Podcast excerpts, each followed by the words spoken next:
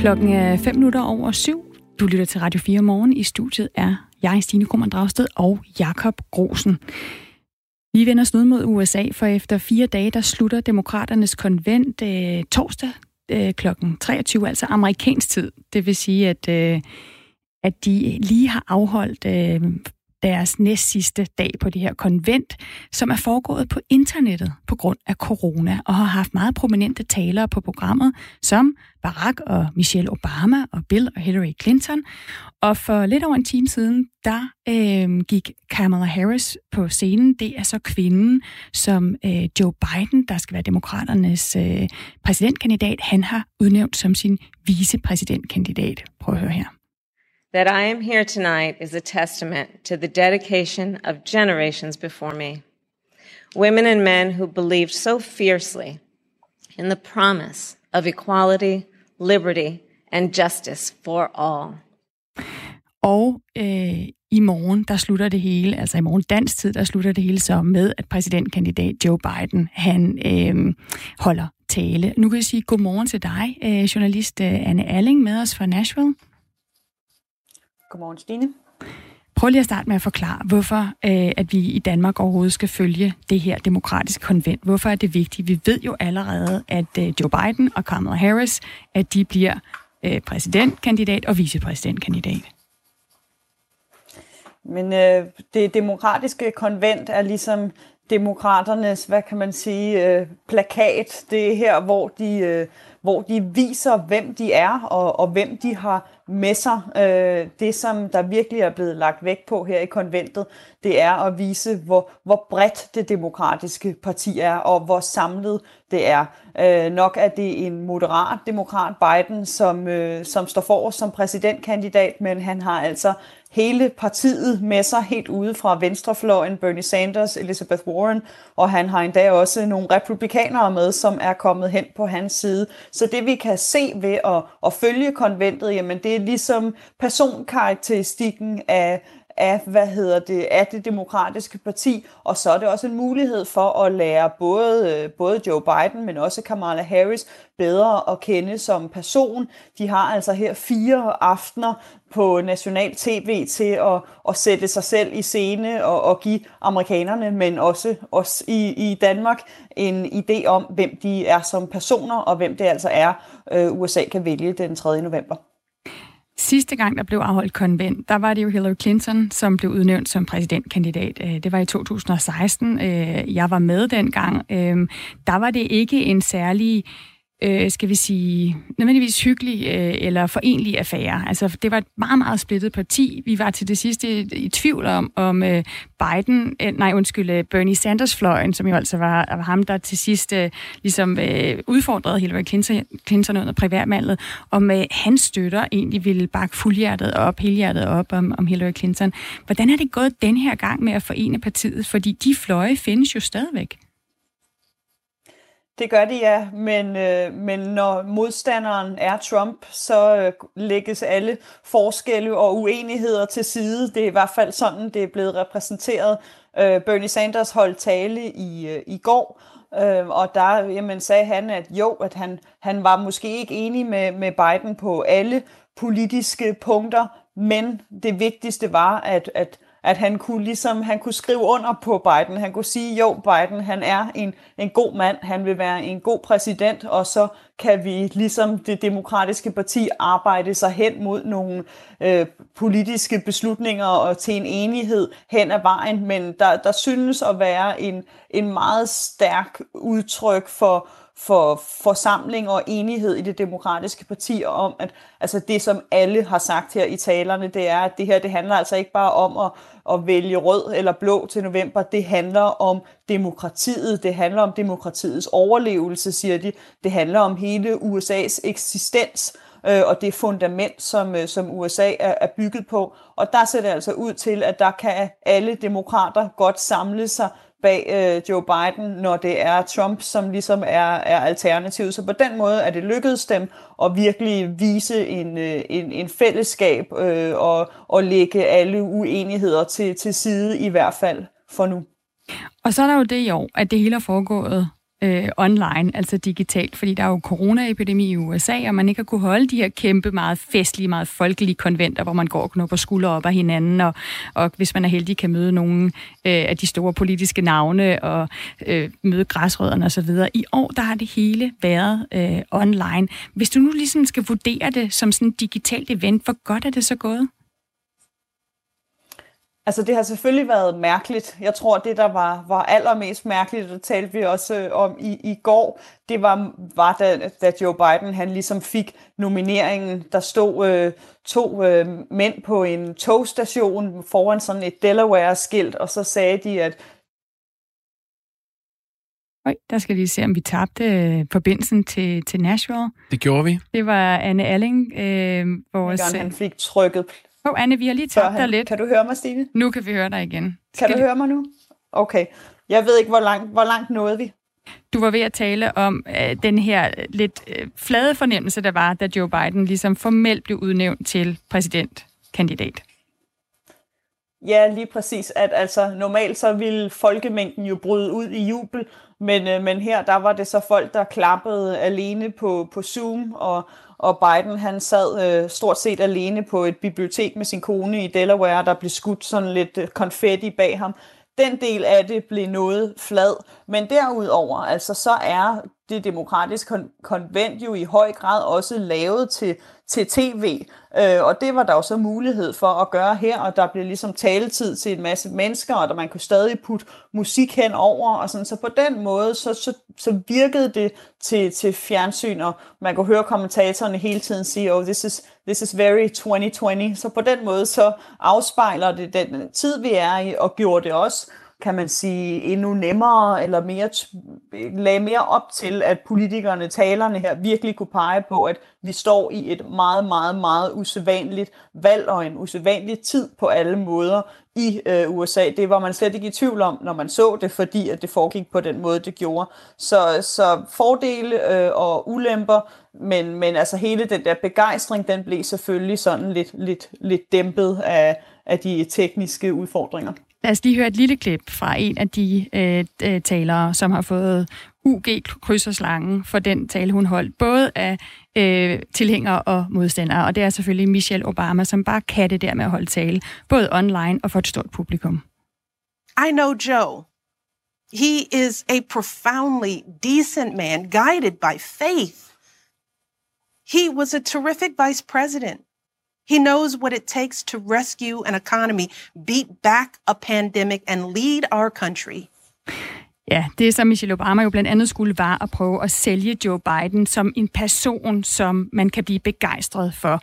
Det prøvede øh, Barack Obama, øh, som gik på talerstolen øh, i, i dag, eller nu er du nok gået ind i, i torsdag, men altså i går amerikansk tid.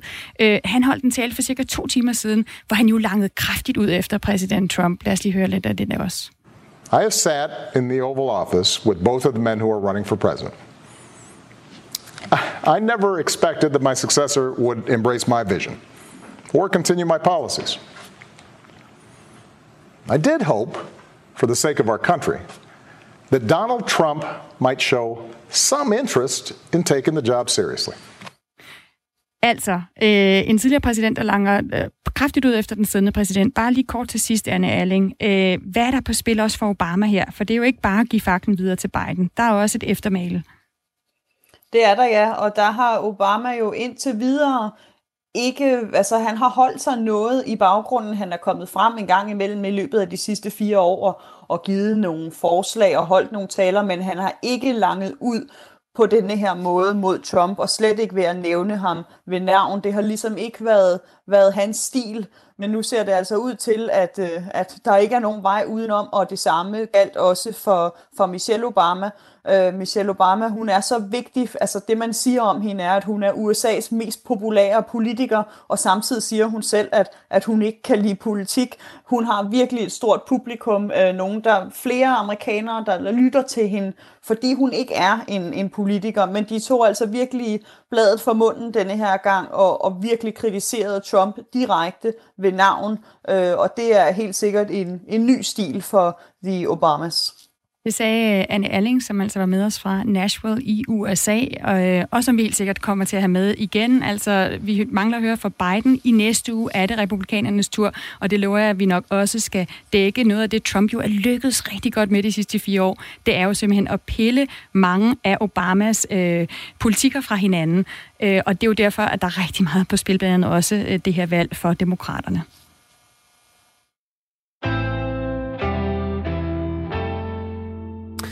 Hver dag kl. 14 kommer de nyeste smittetal over, hvor mange danskere, der har corona, og de kommer fra Statens Serum Institut.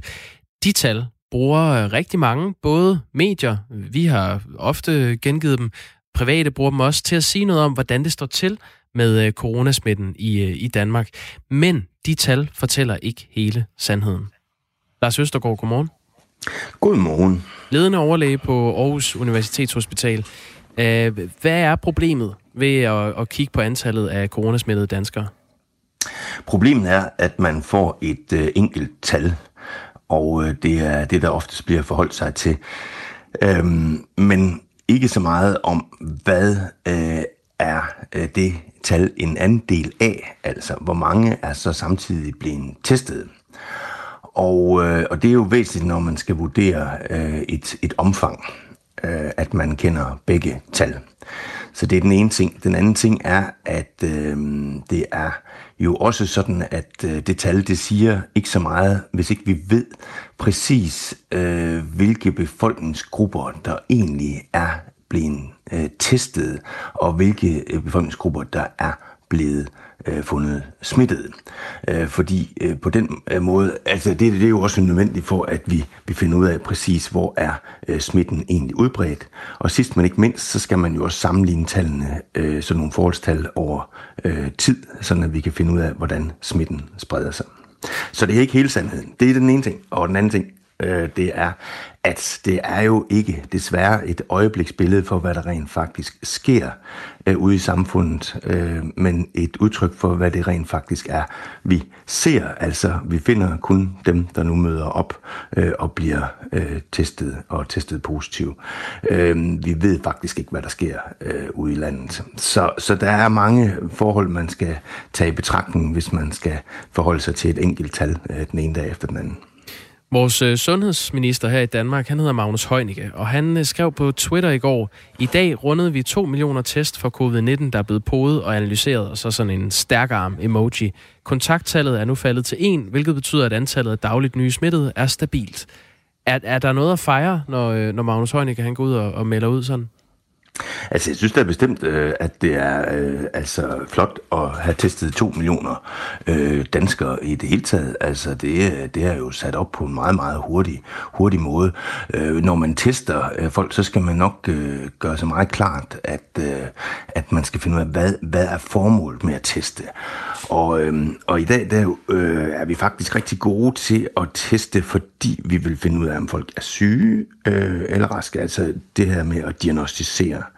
Vi er også rigtig gode til at teste for at opspore, altså finde ud af, øh, jamen er man blevet smittet, hvis man har været sammen med nogen, der, der er smittet. Øh, men det sidste, øh, og det er der, hvor vi kommer ind og snakker kontakttal og udbredelse, og hvad sker der egentlig i, i samfundet lige nu, øh, i forhold til de ting, vi rent faktisk ser, øh, jamen øh, der er vi måske ikke helt øh, på den omgangshøjde, som man kunne være, øh, som, et, øh, som i et land som, som Danmark, som jo har et fantastisk registersystem og og en fantastisk infrastruktur. Øh, og det, der tror jeg faktisk godt, man kunne lave noget, der var, der var endnu mere, øh, ja, endnu bedre til at, til at afspejle, øh, hvad, hvad smittetrykket er og smitteudbredningen. Og det kan jo have en betydning, øh, specielt fordi at det ofte er det, man er med til at, at det, man træffer beslutninger på basis af, så, så det, er jo, det ville være rart, at det var så, så retvisende som overhovedet muligt, øh, både med hensyn til de faktiske tal, men også med hensyn til øh, tiden, altså at det var tidstro. Ja, altså, når vi har et kontakttal på en, så vil det jo sige, at en coronaramt i øh, gennemsnit øh, smitter en anden. Altså, at øh, øh, smittetrykket er stabilt øh, i landet. Men hvis vi kigger på, øh, hvor mange der er blevet testet positiv øh, for corona i Danmark, så ligger det på næsten 16.000. Og andelen af antal smittede i forhold til antal testede, det ligger stabilt på omkring 0,5 procent i, øh, i august måned på landsplan. Øh, Lars Østergaard, hvad, hvad bør man kigge på, hvis man skal danne sig et reelt overblik over, hvordan smittetallet ser ud i Danmark? Jamen, øh, det, den allerbedste løsning øh, ville være, at man havde det, jeg vil kalde sådan en, en repræsentativt udsnit. For når vi siger, at smittetallet er sådan i Danmark, så er det jo også øh, rigtigt for så vidt ud fra beregningerne, men det kan jo være meget varierende øh, forskellige steder i landet. Det kan være meget varierende i forskellige befolkningsgrupper. Det kan være meget varierende af rigtig mange andre øh, faktorer. Og der er det jo vigtigt, at vi på en eller anden måde får øh, information om, hvor den smitte er ved en mere aktiv øh, opsporing af, hvor er øh, virus i samfundet, end i dag, hvor vi har en passiv øh, hvad skal man sige, tilbagemelding, fordi vi kun øh, får information om dem, der så rent faktisk af den ene eller anden grund lader sig gå hen og blive testet, øh, og, og, og så vi får et positivt svar på dem. Og det tror jeg ikke er repræsentativt, eller det ved jeg, det ikke er, mm. øh, øh, i forhold til, den, til hele den danske befolkning. Så vi har altså øh, og vi har at gøre med en hel masse øh, ukendte øh, faktorer i den her sammenhæng, og det, øh, det gør jo, at øh, beslutningsgrundlaget måske ikke bliver det allermest optimale. Så, så det er egentlig det her med at gå fra en, en passiv øh, overvågning, hvor vi kun øh, ser på det, vi, vi kan se, øh, til sådan en aktiv overvågning, hvor vi faktisk kan finde ud af, hvad er det rent faktisk, der sker derude, og vi kan finde ud af det på en mere tidstro måde. I her til sidst, hvad er det rent faktisk, der sker derude? Det er jo et godt spørgsmål, det ved jeg jo ikke. det er jo derfor, jeg efterspørger det. ja, det var den løftede pegefinger fra Lars Østergaard. Uh, tak fordi du var med. Tak, selv tak. Ledende overlæge på Aarhus Universitetshospital. Klokken den er blevet 21 minutter over syv. En 28-årig mand blev tæsket ihjel en nat i slutningen af juni på Bornholm. Manden var sort, og sagen vagte stor opmærksomhed, fordi flere mente, at drabet var racistisk motiveret. Øjvind Heslager, du er chefredaktør på Bornholms Tidene. Godmorgen. Jeg ser, om vi har Øjvind med. Kan du høre mig? Jeg kan godt høre dig. Kan du høre mig? Nu kan jeg høre dig. Æ, øh, på et retsmøde i går, der hørte vi for første gang en af de to brødres egen forklaring på det her drab. Hvad var det, han fortalte? Jamen, øh, det der skete var, at øh, en af de to brødre, der var tekstfængslet og sigtet for at have slået en, en anden ung mand ihjel, øh, de, øh, var, var for retten i Rønne, og, øh, og den yngste af de to brødre ønskede at blive sat på fri fod, mens den, mens den ældste af de to brødre øh, altså selv er gået med til at få sin varetægtsfængsling forlænget. Og den yngste bror forklarede så via et, øh, et videolink, øh, øh, eller han gentog en forklaring, han tidligere havde givet politiet, bekræftede den, at, at motivet til overfaldet var, at den dræbte, ifølge den, den yngste af de to brødre, øh, har forgrebet sig på brødrenes mor og øh, angiveligt øh, voldtaget hende. Det skulle så have været motivet til den afstraffelse, der fandt sted efterfølgende. Ved man, om den dræbte havde et forhold til moren? Nej, det ved man ikke. Der har huseret et, øh, et rygte, øh, øh, og øh, der er også medier, der har der i deres research på Bornholm øh, har skrevet reportager, hvor, hvor de, hvor de øh, antyder det, øh, og det løber også som et, som et rygte i visse kredse. Øh, det vi ved, det er, at politiet og øh, anklagemyndigheden på et tidspunkt har sagt, at øh, motivet var en personlig øh, relation, der gik galt. Og det peger jo i, i samme retning. Øh, Øjvind Helslager, kan jeg lige bede dig om at tage mikrofonen en lille smule øh, tættere på? Det kan du tro, ja, det prøver det jeg at gøre nu. meget bedre. Fornemt. Tak skal du have. Som vi lige snakker om, så er der mange rygter i den her sag, øh, og mange spekulationer, så lad os lige prøve at få nogle fakta på bordet. Af sigtelsen mod de to brødre fremgår det, at, drabet blev, øh, at den dræbte blev slået talrige gange i ansigtet og på kroppen, herunder med, med flasker og granrafter. Øh, mange hæftede sig ved, at øh, der også blev presset et knæ mod offerets hals, og det, det mindede jo om det drab, der så lige var sket øh, mod den sorte George Floyd i, øh, i maj i Minneapolis i USA, øh, hvor en politimand øh, lagde sit knæ mod George Floyds hals og kvalte ham.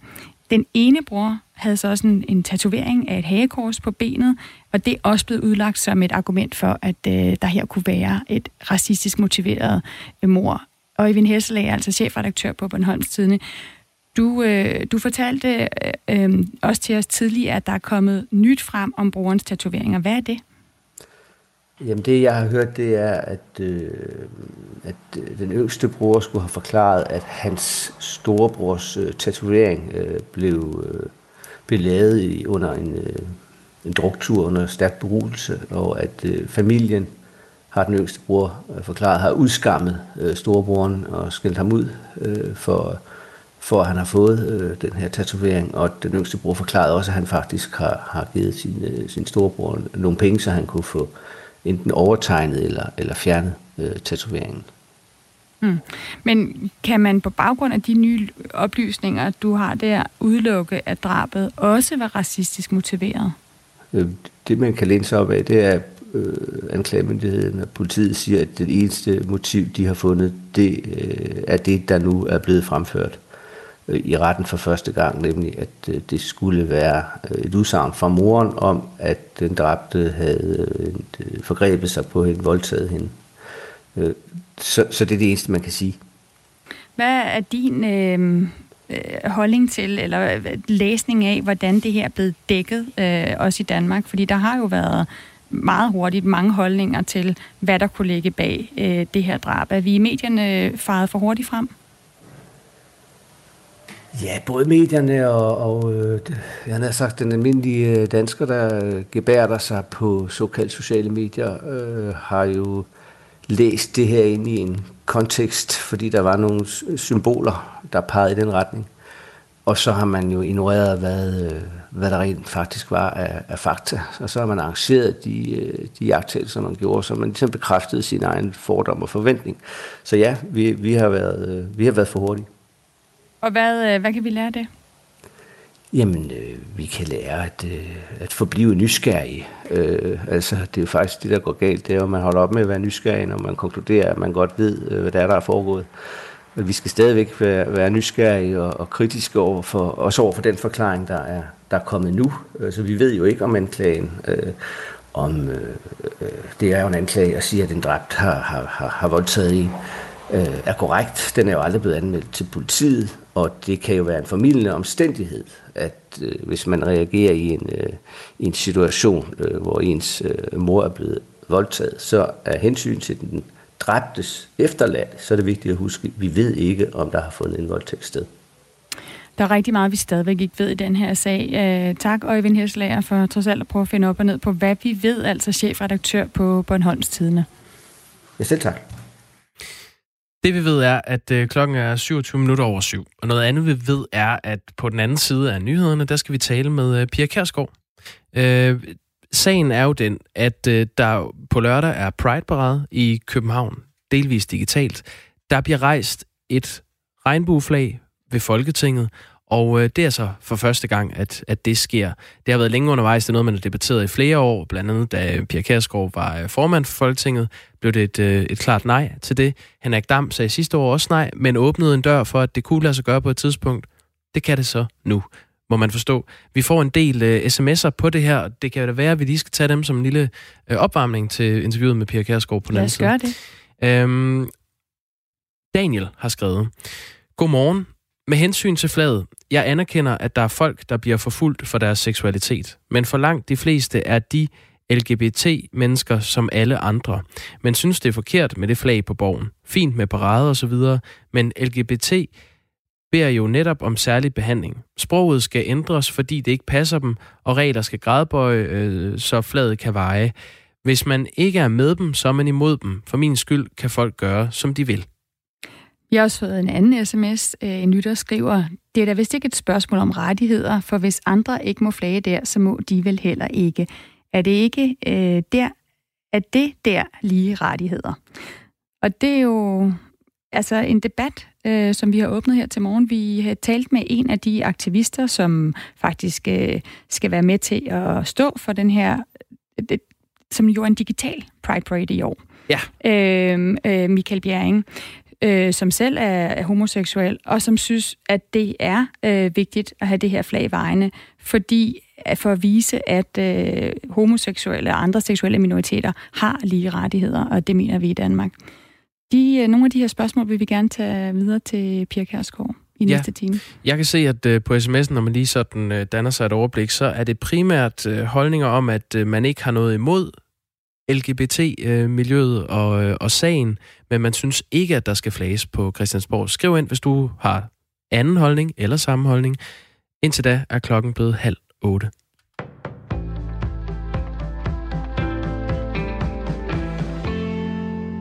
Selvom Socialdemokratiet har talt om en målgruppe, der har arbejdet færre år, kan retten til tidlig pension først bruges efter 47 år, det skriver Jyllandsposten. Da partiets formand Mette Frederiksen først fremlagde ideen om en tidlig pension, lød det, at den var til folk, der havde været i starten af de 40 år på arbejdsmarkedet. I regeringens konkrete model viser det sig, at ancieniteten på arbejdsmarkedet opgøres allerede, når man fylder 61 år. Men retten til at gå på den nye pension kommer først flere år senere. Faktisk vil en person tidligt 47 år efter indtoget på arbejdsmarkedet kunne benytte retten til at trække sig tilbage på tidlig pension. Det vækker kritik fra blandt andre enhedslistens politiske ordfører Pernille Skipper. Jeg tror, at mange har hørt det sådan, at man kunne trække sig tilbage, hvis man har været 42 år på arbejdsmarkedet. Det er bare ikke realiteterne, siger hun til avisen. Tiltag mod coronavirus i Aarhus Kommune forlænges til 4. september, det oplyser Styrelsen for Patientsikkerhed. Det drejer sig blandt andet om anbefalinger om hjemmearbejde i videst muligt omfang, om at mindske trængsel i supermarkeder og andre steder og undgå fysisk fremmøde på uddannelser. Tiltagene i Silkeborg Kommune ophæves til gengæld muligvis snart. I hvert fald skriver Styrelsen for Patientsikkerhed, at det går den rigtige vej med smittetallet i kommunen, og fortsætter det, vil restriktioner blive ophævet den 24. august. Donald Trump behandler præsidentskabet som endnu et af sine reality-shows, der kan give ham den opmærksomhed, han higer efter. Det siger den tidligere præsident Barack Obama på Demokraternes partikonvent. Obama kritiserer Trump for at være ude af stand til at tage jobbet alvorligt. No interest in treating the presidency as anything but one more reality show that he can use to get the attention he craves. Donald Trump hasn't grown into the job because he can't. And the consequences of that failure are severe. På konventet i nat er senator Kamala Harris officielt blevet udnævnt som partiets vicepræsidentkandidat. Donald Trump skal op mod Joe Biden ved præsidentvalget i USA den 3. november. Demonstranter i Hvide Rusland trodser præsidentens ordre og gik på gaden. Der skal ikke længere være nogen form for uro i Minsk, sagde præsident Lukashenko i går og annoncerede en hårdere kurs fra politiets side. Alligevel var demonstranter i aftes på gaderne i hovedstaden Minsk i protest mod resultatet af præsidentvalget 9. august, hvor Lukashenko fik en opbakning på omkring 80 procent. Det officielle resultat er der dog sået tvivl om, og mange er utilfredse. Onsdag aften var der ikke noget tegn på større politioperationer mod demonstranterne, trods Lukashenkos advarsel. Der bliver fortsat handlet godt med boliger på trods af coronakrisen. I juli er der solgt lidt over 8.700 boliger. Det er 25 procent flere end i samme måned sidste år. Det siger kommunikationsdirektør hos Boligsiden, Birgit Dates. Jamen, det her er jo en øh, udvikling, vi har set igennem længere tid. Faktisk øh, siden øh, påsken, at der er gået rigtig meget gang i boligmarkedet, og vi har oplevet salgstal, der er ganske høje. Så det her er en kulmination, ligesom i juni måned, hvor vi havde endnu flere, og slog simpelthen en månedsrekord for antal handler. I juli er salgspriserne på boligmarkedet steget til det højeste niveau siden 2010. Skyde med regn fra sydvest. Sidst på dagen klarer det dog op i den sydvestlige del af landet. 18-25 grader og let til frisk vind omkring syd.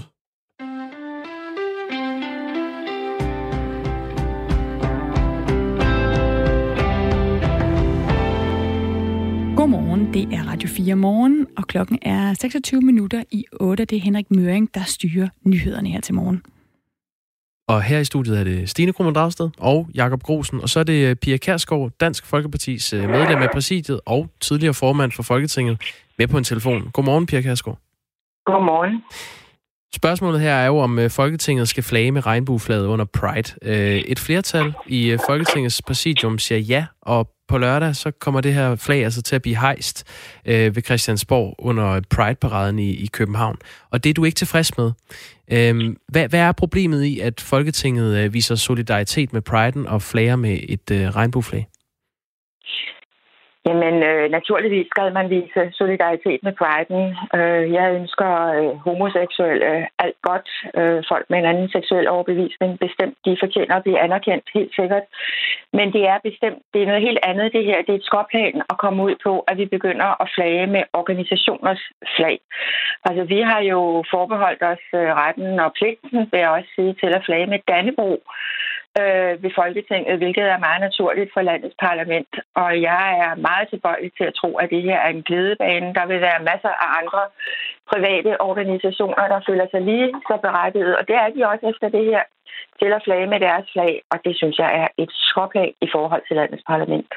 Ser du det her øh, flag som en øh, privat organisationsflag?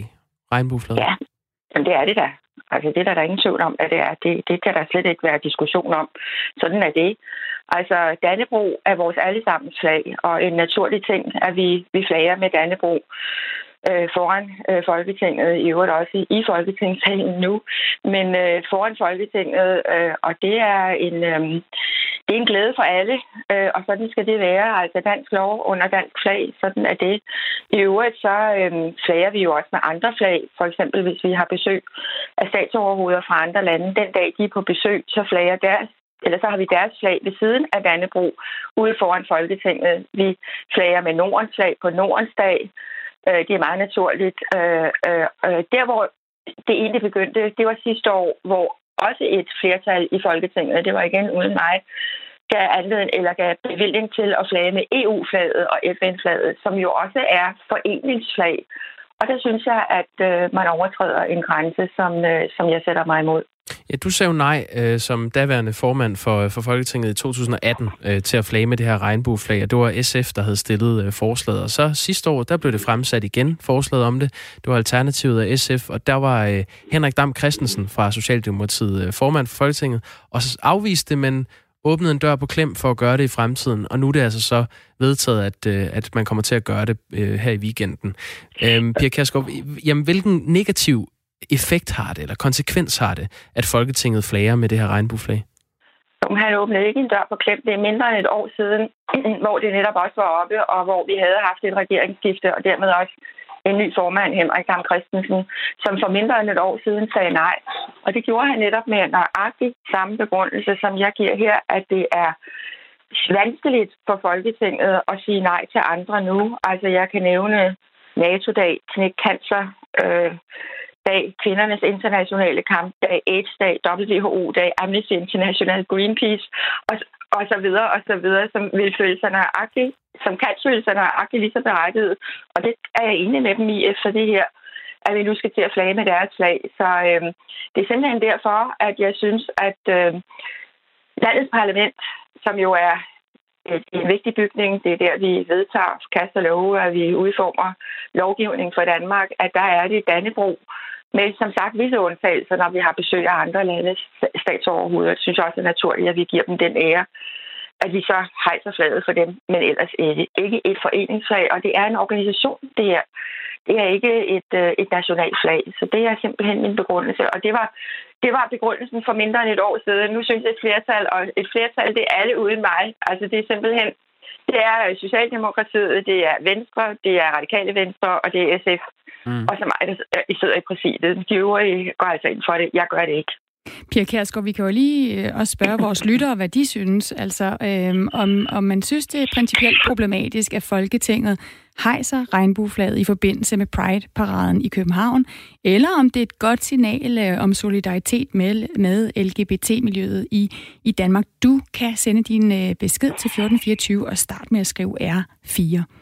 Ja, og så kan vi jo høre fra øh, Michael Bjerring, som er LGBT-aktivist øh, og faktisk en af værterne ved, ved den her parade, øh, digitale parade, som det bliver på grund af corona på, på lørdag. Han øh, sagde sådan her tidligere, da han var med i Radio 4 morgen her til morgen, om øh, den politiske modstand mod at hejse det her regnbueflag ved øh, Christiansborg. Jeg er selv homoseksuel mand, men det er altså ikke noget, jeg har valgt. Og derfor synes jeg også, det er problematisk, når Pia Kærsgaard gør det til et holdningsflag. For jeg kan ikke vælge. Det er ikke en holdning at være homoseksuel. Det er ikke noget, jeg kan vælge. Det er sådan, jeg er. Det er sådan, jeg identificerer mig selv. Og sådan gælder det for rigtig mange andre i LGBT-miljøet. Så gør det til et spørgsmål om noget, man kan have en holdning til, om jeg er okay, som jeg er, og man skal være for eller imod LGBT. Det er problematisk, og det er med til at legitimere den vold, vi oplever. Har han ret i det, Pia Kærsgaard? Jeg synes, det er en primitiv udlægning, det må jeg sige. Og en søgt udlægning i forhold til at skabe konflikt om det her. Og det ønsker jeg slet ikke. Altså, jeg er helt med på, at det ikke er noget, man har valgt at være homoseksuel. Det er noget, man er. Og det synes jeg skal anerkendes, og det er der jo en bred anerkendelse af i, i det danske samfund, og jeg anerkender det 100 procent, ingen tvivl om det. Men det, det drejer sig om, det er, om vi skal begynde at flage med andre flag end, end Dannebro. Altså, der synes jeg, man skal passe på, at man ikke øh, fra homoseksuelle side fra LGBT side øh, begynder at gøre det her til et spørgsmål om for eller imod homoseksualitet. Altså det, det synes jeg simpelthen er helt, helt urimeligt, for det er ikke det, er, det, det, det, det han om. øh, beskriver, og det er det, han beskriver, at han øh, hører fra andre, øh, som øh, har samme seksuelle orientering, som, som han har. Altså dem, der falder uden for, øh, for de seksuelle øh, kønsnormer, vi har øh, i samfundet. Altså når det nu omtales som en vigtig symbolsk gestus øh, fra øh, LGBT-miljøet i Danmark. Hvorfor er den her principielle modstand så nødvendig fra din side? Simpelthen så enkelt, som jeg siger det, at øh, i, i, i Folketinget og for Folketinget, der flager vi med Dannebrog. Altså det er simpelthen det, det drejer sig om, og ikke andre flag, og det er ikke alene, som sagt, øh, Pride-flaget, øh, jeg er imod, der bliver flaget med, eller det bliver hejst.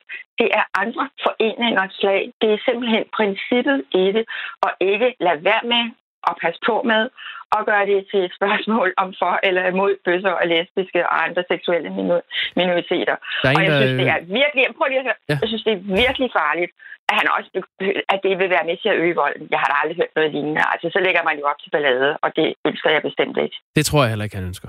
Øh, uden at vide det. Men det, det tror jeg ikke er hans øh, Ej, ærne. han skal, lade være med, han skal lade være med at sige sådan noget. Det er noget pjat. Pia Kjærsgaard, der er en, der spørger her på sms'en, er det regnbueflaget øh, med Dan- Dannebro, eller er det i stedet for Dannebro? Det er både og.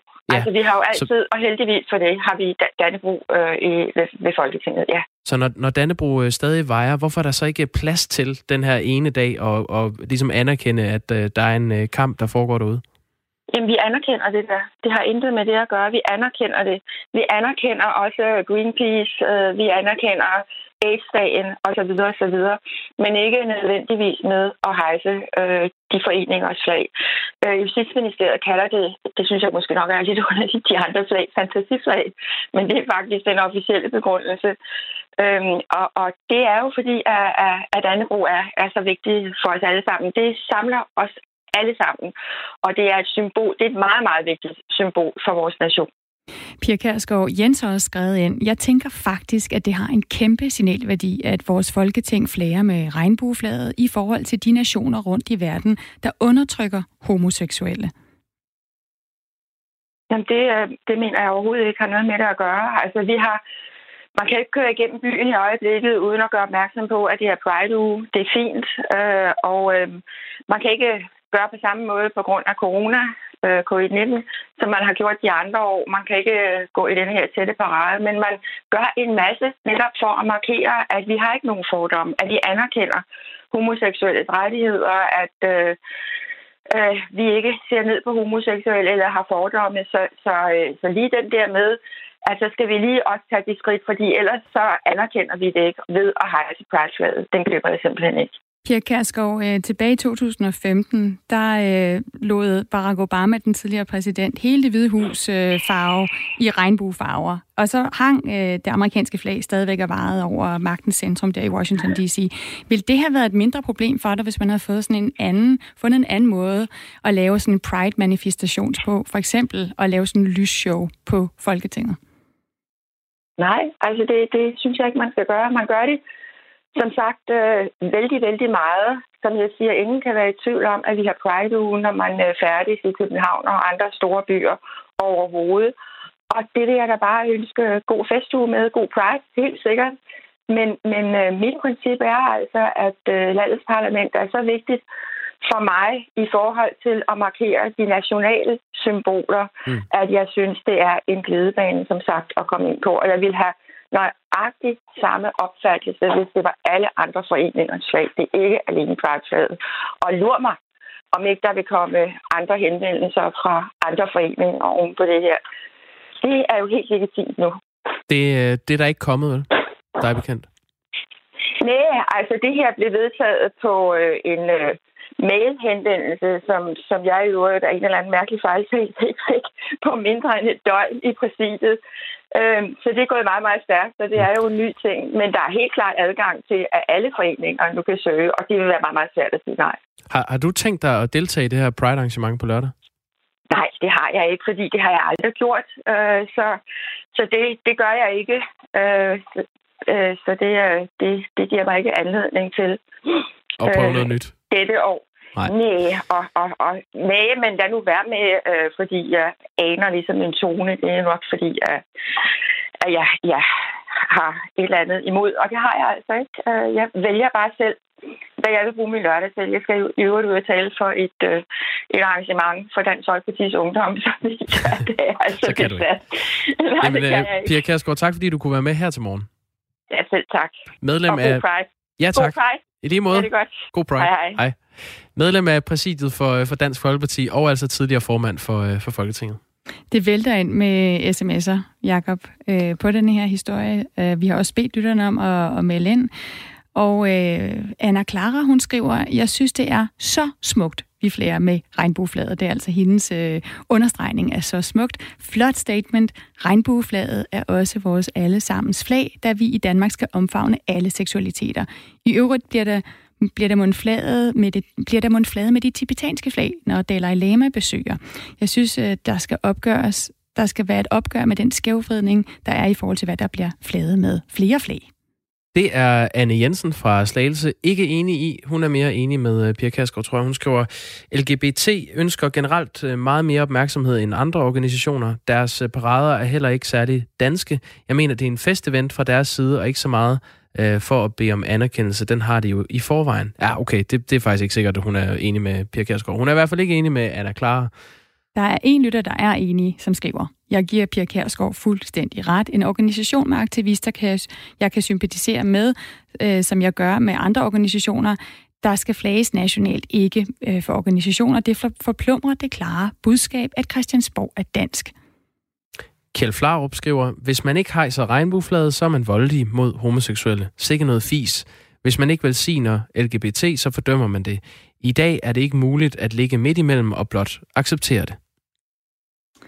Det er en debat, der det er, er i det. gang med en masse forskellige synspunkter, og man kan jo selv om, også ligesom Pia Skærsgaard, om man vil deltage eller ikke vil deltage på lørdag, når der er Pride i København. Og det er jo digitalt. Så hvordan deltager man overhovedet? Det kan vi måske også lige finde ud af. Ja, det er faktisk også et godt spørgsmål. Jeg tror, en del af det er, er digitalt. Der vil stadigvæk øh, foregå et eller andet i, i gadebilledet i København. Hvis der er nogen af jer, der ved det, så skriv ind. Meget gerne. På øhm, 1424, start jeres besked med R4. Og David, han får lige sidste ord, stop nu denne pis-debat. Pia er ret. Den er, den er hermed stoppet. Klokken er 12 minutter i 8. Vi ringer til politiet, hvis de unge larmer. Det gør vi blandt andet, øh, hvis vi bor i Østjylland. Det viser de nyeste tal. Der har i hvert fald været 1.350 klager til politiet i år, hvor der var bare hele 450 i 2019. Men hvad ville der ske, hvis vi nu forsøgte øh, med selv at gå ud og få de unge til at skrue ned eller gå hjem? Vi har fået et par gode råd af adfærdsforsker Pelle Guldborg Hansen her tidligere på morgen til, hvordan man selv kan forsøge at løse problemet. Men øh, det er jo bare en teori. Nu vil vi forsøge at benytte os af nogle af de her råd i praksis, og derfor så har vi to festglade unge mænd med. Godmorgen, Nikolaj Bertelsen og Anton Petersen. Godmorgen. Godmorgen. Godmorgen. Adfærdsforsker Pelle Guldborg, han mener, at det kan være svært at bede unge mennesker som jer, og fulde mennesker generelt, om selv at finde en løsning på den larm, I laver. Øhm, I kan lige høre det første råd, han kom med. Man skal have en eller anden form for idé om, hvad der er løsningen, når man går i dialog med sådan nogle folk. Øhm, og så øh, hvad hedder det, en af de øh, løsninger, der kan være, det er som regel sådan at, at, at, at for eksempel skubbe det ud i fremtiden. Kan vi ikke aftale om en halv time, så, så slukker I. Nikolaj Anton, hvis I øh, holder en fest udenfor, vil det så hjælpe, hvis I fik nogle konkrete forslag til at løse det larmproblem, som andre måske synes, I laver? Øh, jamen, jeg tænker da helt klart, for, øh, for os vil det virke, men øh, man kan jo sige, hvis man nu har at gøre med unge, der måske er knap så rationelle i deres løsning, så kan det der med at skubbe det ud i fremtiden måske egentlig bare være at skubbe noget, hvad kan man sige, længere frem, altså bare udsætte noget. Du øh, tvinger jo stadig de unge til at stoppe musikken, kan man sige. De skal bare gøre det lidt senere. Ja, spørgsmålet er også, sidder jeg og tænker, om man husker, hvis man er godt i gang med en fest, og man måske også har fået lidt indenbords, og slukke en halv time efter, eller man ikke skal ned øh, igen, og måske så forsøge sig med, det andet råd, vi fik fra vores adfærdsforsker. Prøv at høre her. Man, man skal altid pege det væk fra dem, så det kan fx være, når man, man, man snakker med folk, så siger man altid, øh, åh, jeg kan også huske, at jeg var ung, der, var, der, der, der festede jeg også og spillede også musik med Og det vil sige, så, så er det ikke længere den person, man står og snakker med, der bærer skylden for at opføre sig tosset, så, så er det jo noget, vi alle sammen kunne gøre. Nikolaj Bertelsen og Anton øh, Petersen, som altså er to festlede øh, unge mænd. Vil, vil det hjælpe, hvis jeg nu øh, kom ned og synes, I larmede lidt for meget klokken to om natten med, med en soundbox, at jeg ligesom også kunne fortælle jer, jeg har selv været der engang. Jeg kan godt forstå jeres behov for at feste, men øh, kunne I ikke lige lade mig få min nattesøvn? Øh, jo, jeg tænker helt klart, at møde unge i øjenhøjde med gensidig respekt øh, er, en, er en god løsning, fordi øh, hvis man begynder at pege fingre med det samme, så bliver det hurtigt en dialog, og man ved jo, unge de er rebelske af natur, så hvis det kun bliver, du må ikke, du må ikke, så, øh, så tror jeg kun, det fodrer den, kan man sige, rebel, rebelske ånd.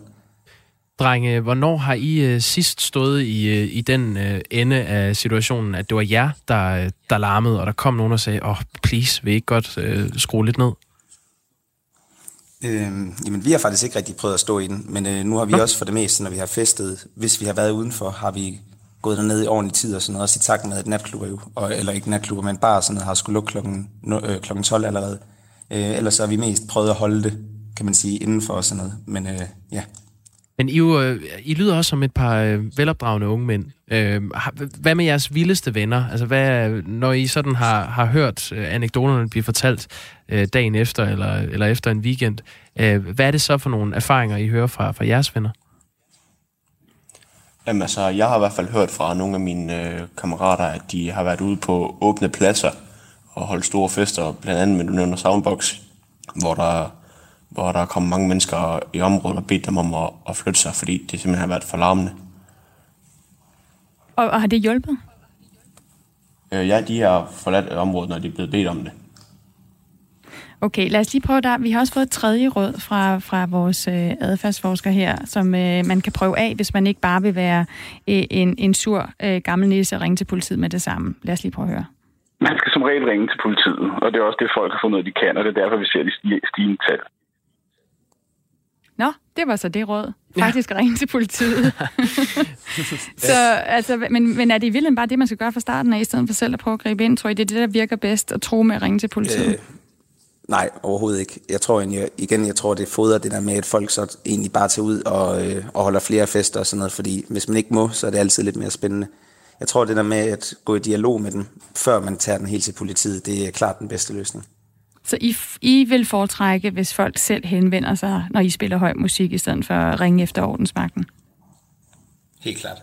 Ja, jeg er også enig. Hvad mener I, hvis, øh, altså, hvis jeg nu øh, øh, er lidt irriteret over, at I fester for meget uden for mit vindue, og gerne vil sove, fordi jeg skal møde klokken 4 om morgenen til, til sådan en morgenvagt øh, her. Hvad, hvad skulle jeg så sige til, hvad skulle jeg gå ned og, og starte med? Det kan også være, jeg kan være lidt nervøs, når det er mørkt, om jeg overhovedet sådan kan få øh, en helt stor gruppe unge menneskers opmærksomhed, som er glade og fulde og måske synes, det er underligt, at jeg kommer der i mørket? Øh, ja, altså man kan jo sige, når der er nogen, der fester, så kan man jo altid, så står de jo altid i grupper. Jeg tænker, i stedet for at prøve at henvende sig til alle på en gang, er det nok bedre at henvende sig til en af de grupper, der ligesom er der. Øh, og så synes jeg egentlig, det andet råd, det der med ligesom at komme ned og møde dem i øjenhøjde med en eller anden form for gensidig respekt, det, øh, det er helt klart den måde, fordi hvis man mødes med respekt, man kan ikke sige altid, men så er der i hvert fald større chance for, at dem, du møder, også har respekt. Vi har fået en, en sms på, de, på den her debat om fester. Jeg holder fester, og jeg glemmer at tage hensyn. Så snart nogen beder mig om at skrue ned, så gør jeg det selvfølgelig. Jeg tænker bare ikke over, hvor meget jeg larmer. Vil I ikke lige nu skrue ned? Ja, selvfølgelig vil vi det, er der en, der skriver ind. Og der er også en, øh, Jens skriver også ind, øh, skal vi se her, pladser pædagogisk adfærd hjælper ikke på fulde unge. I bedste fald vil de grine af sådan en henvendelse, og i værste fald får du en fiskerlusing. Vil selv øh, til enhver tid hellere ringe til vores øh, skattebetalte politi. Kan I forstå det, at der er nogen, der måske kan være lidt nervøse ved at gå ned og prøve at gå i dialog, fordi man ikke lige ved, hvem det er, man skal tale med, og hvor fulde de er, og hvordan de vil reagere på, at man gerne vil have sin nattesøvn? Ja, altså jeg kan sagtens føle, at man godt kan være nervøs for at gå ned til en stor forsamling, hvor der har været øh, indtaget alkohol. Men øh, altså, de erfaringer, jeg selv har haft med det, øh, er de unge mennesker er klar til dialog, også selvom de er beruset, så synes jeg altid, de har opført sig ordentligt og snakket pænt til dem, der nu er kommet. Og øh, man, man kan også sige det der med, at, øh, at selvfølgelig er der rådne kar imellem, men det er der jo blandt alle. Det er jo ikke kun unge. Nej, men øh, når man nu ser på stigningen fra, øh, var det en 430 til over 1500 øh, af klager bare i Østjylland, så lyder det som om, at der måske er en hel del brødne kar imellem. Men øh, det er jo det her problem, at det har været coronatid, og, og at der har, det har været svært at finde et sted at holde fester. Øh, men øh, tak til jer, Nikolaj Bertelsen og Anton Petersen, for at være med, og vi kunne prøve de her råd af på jer, og, og god morgenfest, hvis det er det, I skal ud til. Tak. Det, det lyder ikke helt sådan, som om det er det, I skal, drenge. Nej, vi skal, nok, øh, vi skal nok ind og have vores dansk team nu. Ja, okay. Ind og passe jeres skole. Uh, tak fordi I var med. Jeg er nogle lidt mere artige øh, to drenge faktisk, end, end, end nogle af dem, jeg mødte på vejen. Altså når det bliver sådan torsdag morgen, fredag morgen, når man skal på arbejde tidligt, mm. så er det jo, man ofte møder nogen, også her klokken 3-4 om morgenen, øh, der skal hjem fra byen. Det kan være et andet segment. Vi i hvert fald, øh, det vi tager med herfra, det er øh, at tale sammen. Gå ned og sige det til hinanden, før I ringer til politiet. Det var i hvert fald det, der var drengenes øh, budskab. Nu øh, sætter vi lige den her på. Vi skal behandle noget helt andet. Tirsdag kunne regeringen nemlig afsløre planen for øh, det store valgløfte en pension for nedslidte, altså en ret til tidlig tilbagetrækning, som det hedder. Det er en pension, der er blevet kendt som Arnes pension, altså bryggeriarbejder Arne Jul, var nemlig tilbage under øh, valgkampen i øh, 2019 Socialdemokratiets øh, kampagnebillede på, hvem der skulle have ret til den her pension. Og øh, vi talte med Arne Jul i mandags, da det var kommet ud, at ydelsen for de her tidligt pensionerede ville være på lige omkring 13.500 kroner per måned før skat. Og det var Arne slet ikke begejstret for. Men øh, pipen har fået en lidt anden lyd, da vores øh, reporter Peter Sindbæk ringede til Arne i øh, går eftermiddag. Da vi snakkede sammen i, i forgårs, der lød det som om, du var sådan lidt sådan, nej, jeg tror faktisk, det du sagde til mig, det kan man jo ikke rigtig, det kan man rigtig leve for, øh, hvis det nu beløbet var på det her. Nej, altså, havde, havde, du, havde du forventet mere? Jeg ved ikke, om jeg har forventet mere, ikke? men øh, nu er jo lige pludselig været mere attraktiv i forhold til efterløn, ikke? på grund af, at du kan få din pension ubetalt. Hvem siger, at jeg lever 20 år mere den dag jeg er 64, så kan man lige så godt begynde at få en ubetalt, hvor man kan nå at bruge den jo. Så på den måde ATP, passer det dig? Ja, og ATP, ikke? jeg tror, jeg skal have 22.000. Det kan du så dividere på 12, ikke? så kan du regne ud, hvordan de er i morgen. Der, ikke? Det er lige tabt 2.000 i morgen. Jo. Så mavefornemmelsen er, øh, det her, det, det, det er okay? Det er okay. For mit skyld er det okay, det har jeg også sagt. Så det er, hvis det bliver her, så er jeg ingen tvivl om det. Den 21. januar 24 kan du ringe til mig, for der er jeg skrevet. Den er jo så i den bredere offentlighed øh, blevet kaldt Arnes pension, og det, det er sådan, ja, ja. danskerne har fået det præsenteret. Æh, ja. Så helt overordnet, du er tilfreds med Arnes pension, som den ligger nu? Ja, ja. Sådan som den ligger nu på grund af efterlønsordningen, den er blevet så meget ødelagt, som den er, så er jeg godt tilfreds. Så du fortryder ikke, at du har, har deltaget i den her kampagne og bliver ved med at... Nej, overhovedet ikke. Overhovedet ikke. Det var nogen, der spurgte i dag, om jeg var der, om jeg var med, hvis med, hun inviteret den anden gang, og det har jeg også sagt ja til. Det kommer selvfølgelig helt andet over, hvad det er. PT, ikke? Man siger ikke bare, jeg er i, i det blinde jo. Nej. Men Nej. Øh, du har jo øh, du har jo en masse kolleger også øh, på, på bryggeriet. Ja. Øh, hvad har øh, resp- responsen fra, fra dem været? Ja, men vi har sådan set ikke rigtig snakket sammen, for nu har det her et, de har været til kl. 11 for mig, der er lavet en lang reportage, som kommer i 21 søndag på, på, på, på søndag, ikke? så det, det tog lige tre timer, ikke? så det er begrænset meget, jeg er sammen med mine kolleger i dag, ikke? og jeg er var jeg radioen to gange i formiddag også, og det... Er du spændt på ja, at høre, hvad de, hvad de siger? Ja, der ved jo godt, hvad nogen af dem siger. Hvad siger de? Det ved jeg. Jamen, de siger jo, at det her, det er lidt lang tid. De har jo måske håbet, at det var kommet på år mere, eller på år, før de må tage det herfra. Og så er det dem, hvad det Og samtidig med, at du tager den her pension, så kan du jo være til din efterløn, dem kan, du, dem kan du bare hæve, og dem skulle du ikke være det her, hverken at du skal betale skat af, men det bliver ikke modregnet i det andet. Så de synes måske, at, at det er li- lidt for lille en slat, eller hvad? Nogen gør jeg ikke, men som man siger, man kan jo ikke gøre alle folk tilfredse, vel? Det er jo svært. Men Mette har gjort Arne tilfreds, for at sige Ja, det ja. kantet. Ja, det er jo. Det var Arne og vores øh, politiske reporter Peter Sindbæk. Øh, Det her udspil øh, om retten til tidligere pension, det skal altså over de kommende uger forhandles på plads med de andre partier. Du lytter til Radio 4 morgen. Nu er der nyheder.